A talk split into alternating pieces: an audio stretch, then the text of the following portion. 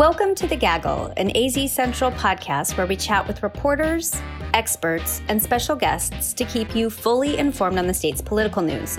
I'm your host, Yvonne Wingett Sanchez. I cover national politics for the Arizona Republic. And I'm Ron Hansen, also a national reporter for the Republic. In today's episode, we're talking with Arizona's Secretary of State, Katie Hobbs. So, among her many duties, Secretary Hobbs ensures the election security in Arizona. She's had a lot of criticism lately and even some conspiracy theories to bat away. Today, we'll hear from her about how the 2020 elections have fared here in Arizona. The presidential race has been called nationally for Vice President Joe Biden. But ballot counting here in Arizona is still in full swing at county recorders' offices. So far, more than 3 million ballots have been cast across the state. That's 78% of voter turnout, and that's big. As poll workers got to counting ballots, controversies and protests gained traction with voters. Arizona proved to be one of the crucial swing states in this election.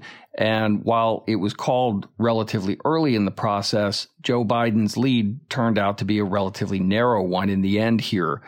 And this has created some legal consternation for the Trump campaign. It led to calls to continue the count in Arizona, even as they were asking for counting to stop in Pennsylvania. And it's worth noting at this point that there's been no evidence of fraud in any of these states. And we can't emphasize this enough. All votes are being counted. Fellow Republicans like Senator Mitt Romney have criticized the president's approach. Romney said that without evidence, the claims of widespread fraud are destructive to our democracy. Such claims allow protesters to buy into conspiracy theories, like the Sharpiegate theory in Arizona, while undermining fair elections and their results overall. Here's our interview with Secretary Hobbs that we recorded on Monday, November 9th.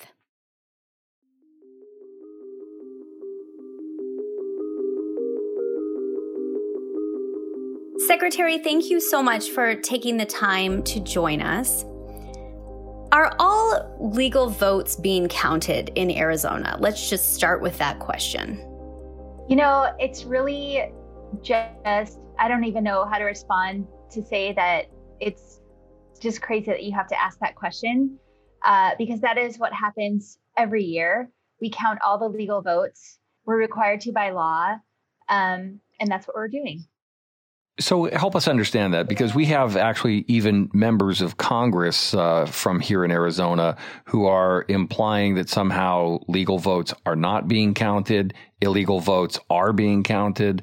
Uh, they are getting behind an idea that this election is somehow being stolen. What do you say to those who may be trying to make sense of this for themselves, mindful of that kind of information? Well, um, there there should be no question about um, all the legal votes being counted or illegal votes being counted. We don't have illegal votes. When people come into a polling place, they have to show ID.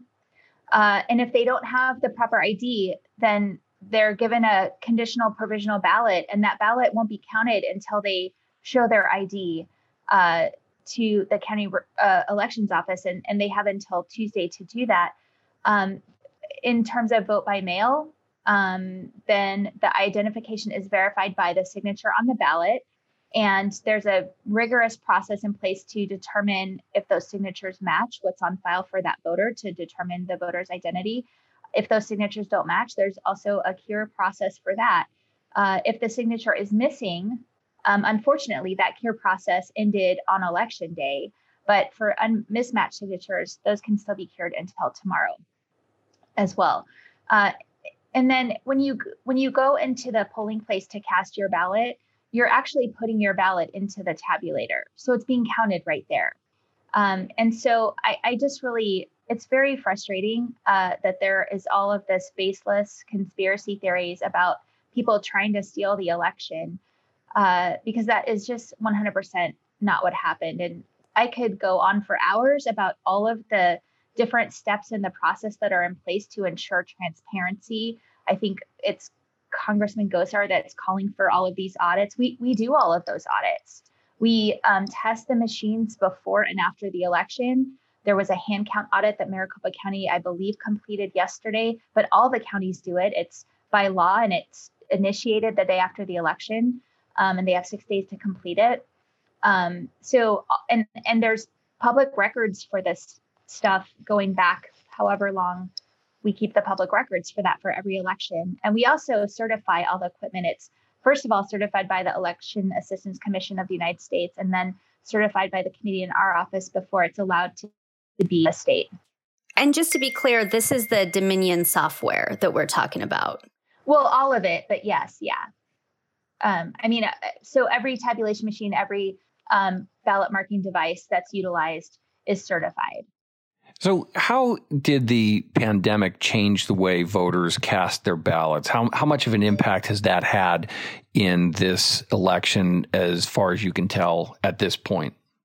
Well, not only did this election see record turnout, but we saw record turnout with early vote. Um, Arizonans have embraced voting by mail. Uh, 75% of Arizonans are on the permanent early voter list. And this year, especially, we really um, worked to promote voting by mail um, but also put a lot of emphasis on all of the early voting options that Arizonans have. And I, we've always had them, but I don't think a lot of people were aware of them. We saw people showing up at early polling places that opened the first day they were allowed to on October 7th, who um, who didn't want to wait for their ballot by mail. They wanted to vote in person. Um, and and I think the the focus there really was um, making sure that we spread out election day uh, in this pandemic so that folks uh, who were going to vote in person were able to do so in a less in, in a more safe environment with less people less crowding. Um, and and we and we really did see that there as far as i could tell on election day there weren't lines there weren't crowded polling places or i mean there were lines but they moved relatively quickly.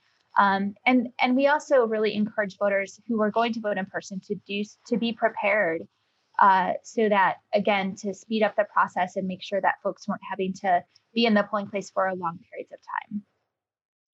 This is your first presidential election as the Arizona Secretary of State. How would you describe how things have been operating and kind of what the tenor and the environment has felt like um, in your office since Tuesday night? Um, well, I think that where we're at right now started a long time before Tuesday. We really put a lot of emphasis on building partnership with the county election officials uh, so that when we got to this day that things would go as smoothly as possible um, and uh, you know certainly there were, were glitches i'm not going to say everything was perfect but what we saw in the um, both the the presidential preference election and the primary election in August were really smooth operations. And we had a lot of lessons that we were able to carry into this election day. Um, and by all accounts, things went very smoothly. Um, and so I, and I think going into this election, even before the pandemic, knowing that Arizona was um, potentially a battleground state, that we would be in the national spotlight, that there would be a lot of scrutiny and there was a lot um, we should always be focused on getting it right but that national spotlight kind of added to that for sure. Um, and then my focus has always been on ensuring that every eligible voter gets the chance to participate. And the pandemic added to that the need to make sure that they can participate without having to question that their health or safety would be compromised. Um, so i think um, aside from some baseless conspiracy theories, uh, at the end of the day, we're certainly going to do, a, um, you know, an autopsy of everything that we did and could have done better and differently, and what we want to focus on to improve for the 2022 election. But certainly feeling like we did a lot of things right.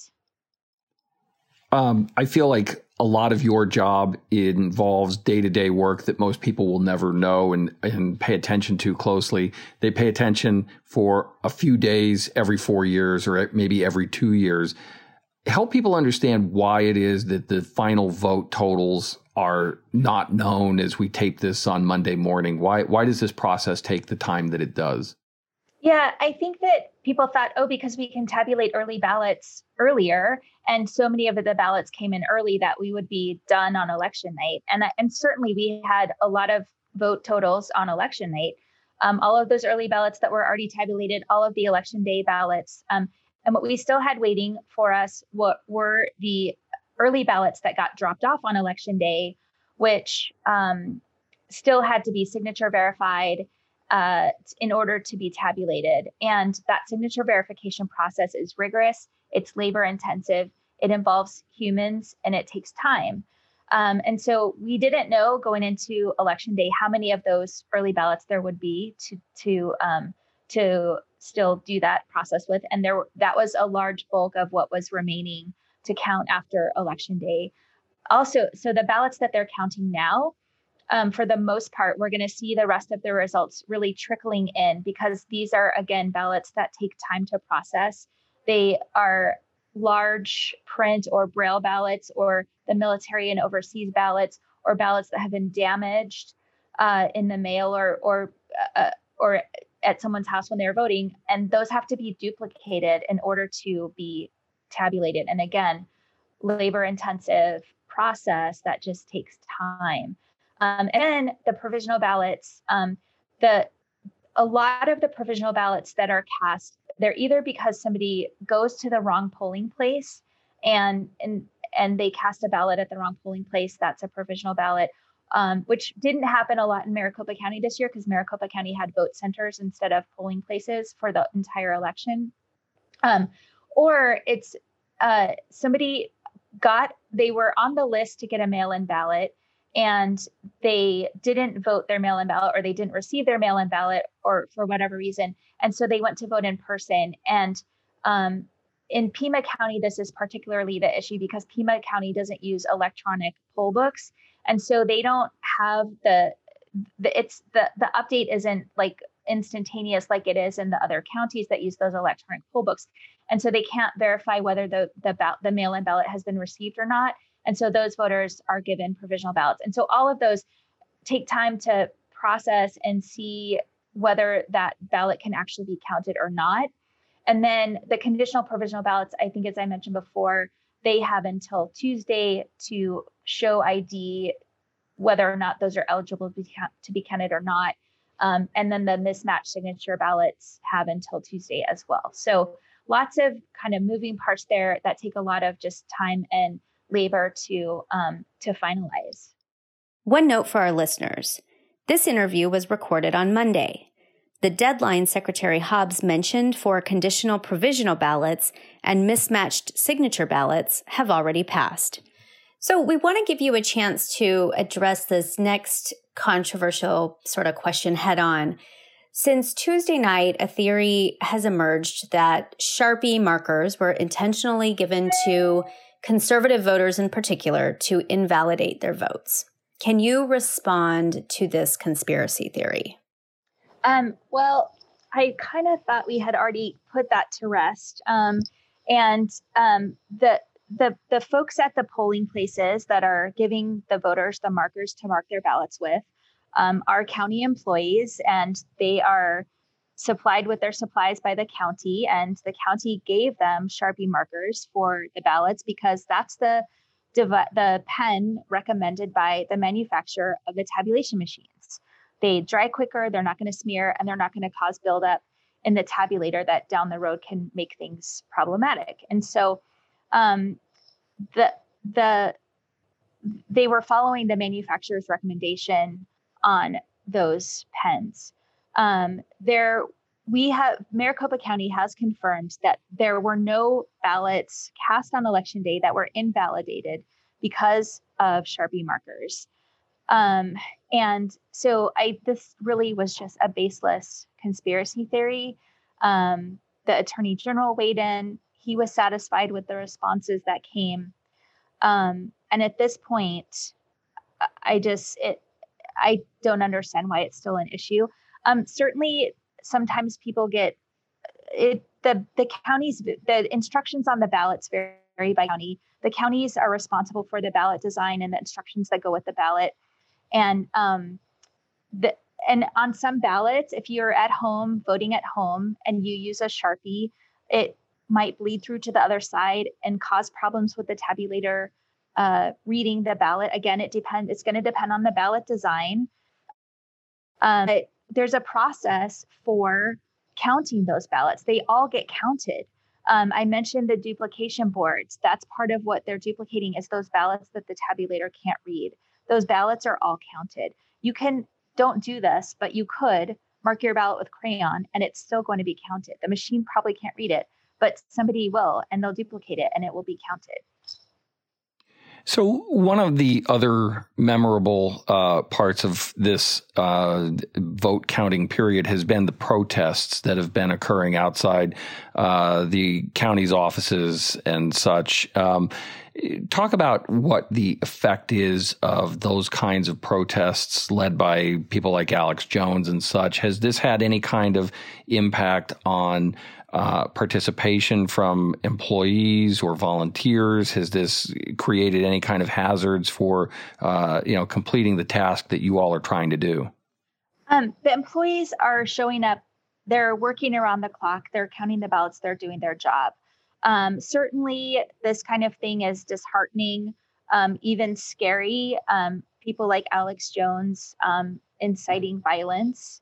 Uh, and honestly, it's a distraction that potentially is going to cause de- delays in the process. Now they're having to worry about every everyone's security in the building and getting in and out of their vehicles. Um, and what they're calling for is to count all the ballots, and that's exactly what's happening. So in that regard, it seems more than a little bit counterproductive. Um, and the other things, you know, the transparency, the audits, I I've already mentioned we do all those things and the the the records of all of those things are available um, at, at the public's request. And and the reason we do those is to ensure the accuracy of the process and the transparency of the process. Um, i think they're also asking for access to the building and that is absolutely not possible. Not in the current circumstances of uh, of doing all of this in the pandemic uh, when you're trying to have people spaced out and the space is limited. But there also is a party representative for all the parties allowed inside, um, and so there there are people watching. The other piece of the process that I don't think a lot of people know, and this is this is the case for polling locations as, as well as um, in the tabulation centers. The, the staff are mixed in terms of parties. There's no one political party dominating um, and and at polling places, they're required to have a balance of Republicans and Democrats, and that's again how we ensure the fairness of the process. Uh, all the tabulation centers in the state also have cameras that are live broadcasting the tabulation process, and so um, those links are available online. They're available on our website, and they're available on each county's uh, election website.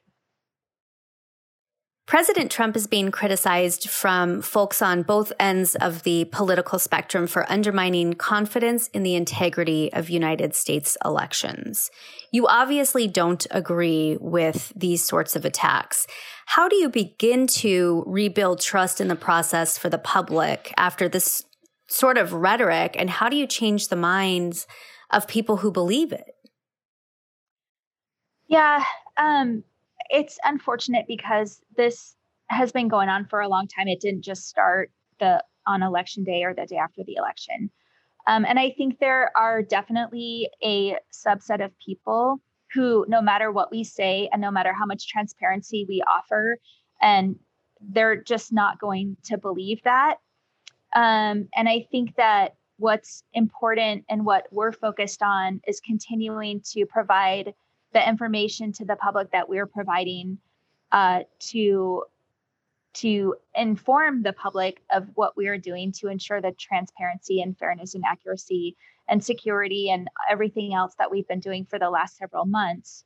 Um, and I think that um, that the folks who aren't going to listen are a small minority, and um, we're just going to continue to focus on um, the the integrity in the process and doing our jobs to ensure that. on a related note, do you think that the governor has done what he should do to, uh, you know, sort of bolster confidence that this process is uh, appropriate, transparent, and legal, and all that? Um. Uh, you know, I think I've watched around the country other secretaries of state being attacked for the process in their states, baselessly attacked. Um, and Michigan comes to mind in particular. Um, and I think a lot of that is gender based and political party based as well. Um, those two things paired together. And I think that Arizona has been spared from some of those attacks by the president because of Governor Ducey. And he, throughout the, um, you know, around the primary time up until now, has been, when asked, you know, made statements saying that our ballot by mail process is secure and that the election is going to be secure. I think um, what I'm most frustrated about right now is his lack of any commentary on the incendiary protests that are happening outside of of the election um, center here in Maricopa County. I think that um, I mean he's been silent, and there are a lot of people who have been openly critical of that silence. I think that him making a statement um, that doesn't infringe on anybody's First Amendment rights, but um, also doesn't condone the violent rhetoric would go a long way. Have you had a conversation with the governor since Tuesday? Um, we have our office has had staff to staff conversations um, about exactly this, and there there really hasn't been any um, substantive response. Presidential elections are overseen by individual states, not mm-hmm. by the federal government overall. So, this is why some states can start counting mail in ballots before election night, while others, for example, wait until afterwards. Is there any value in having a discussion about streamlining the process across the country? I think streamlining the process across the country would be absolutely disastrous because then you're going to add layers and layers and layers of bureaucracy on a process that's already really complicated and that each state um, not only has their set their set of laws about but established practices that voters in each state are accustomed to and i honestly think um, centralizing elections in a federal manner would really just upend the whole process. And then really you would have, because really the interest in the federal election um, piece would be the presidential and federal elections. And then you'd have state elections, just like now we have state elections, and then you have down ballot elections that are mostly conducted by the county. It's already, you know, a little bit, there's separation there. And I just think it would be really confusing and add a lot of unneeded bureaucracy if we added then again a, a, federal layer. There already is federal oversight. There's the Election Assistance Commission. There's federal voting rights laws that that all states have to maintain and and enforce. Um, so I um, I haven't heard any discussions. I think most you would see most secretaries of state rebelling against that kind of um, proposal. So talking about any kind of proposals or lessons learned out of all of this. Is there anything from the way that balloting is conducted to the way that the count is protected on the backside? Uh, anything at all that you think that you'd be recommending to the legislature uh, by way of uh, any kind of legislative fixes or anything on your wish list uh, for uh, you know in in the light of what has transpired in this election? Um, I think certainly uh, well, we do have a list of legislative priorities that we've been putting together um, just as we, you know, go through this election. Um, so I don't think any of them were exactly specific to what happened in on Tuesday, uh, but we probably will be having a discussion about pens, uh, maybe in the election procedures manual. Uh, but um, but yeah, I mean, certainly there are processes we want to clean up, and I think it kind of took getting an election under our belt to have a really clear picture of what some of those are. But we'll definitely be recommending some changes that will mostly improve efficiency uh, in terms of conduction of elections. Thank you so much for joining us and good luck in the coming days. Thank you so much.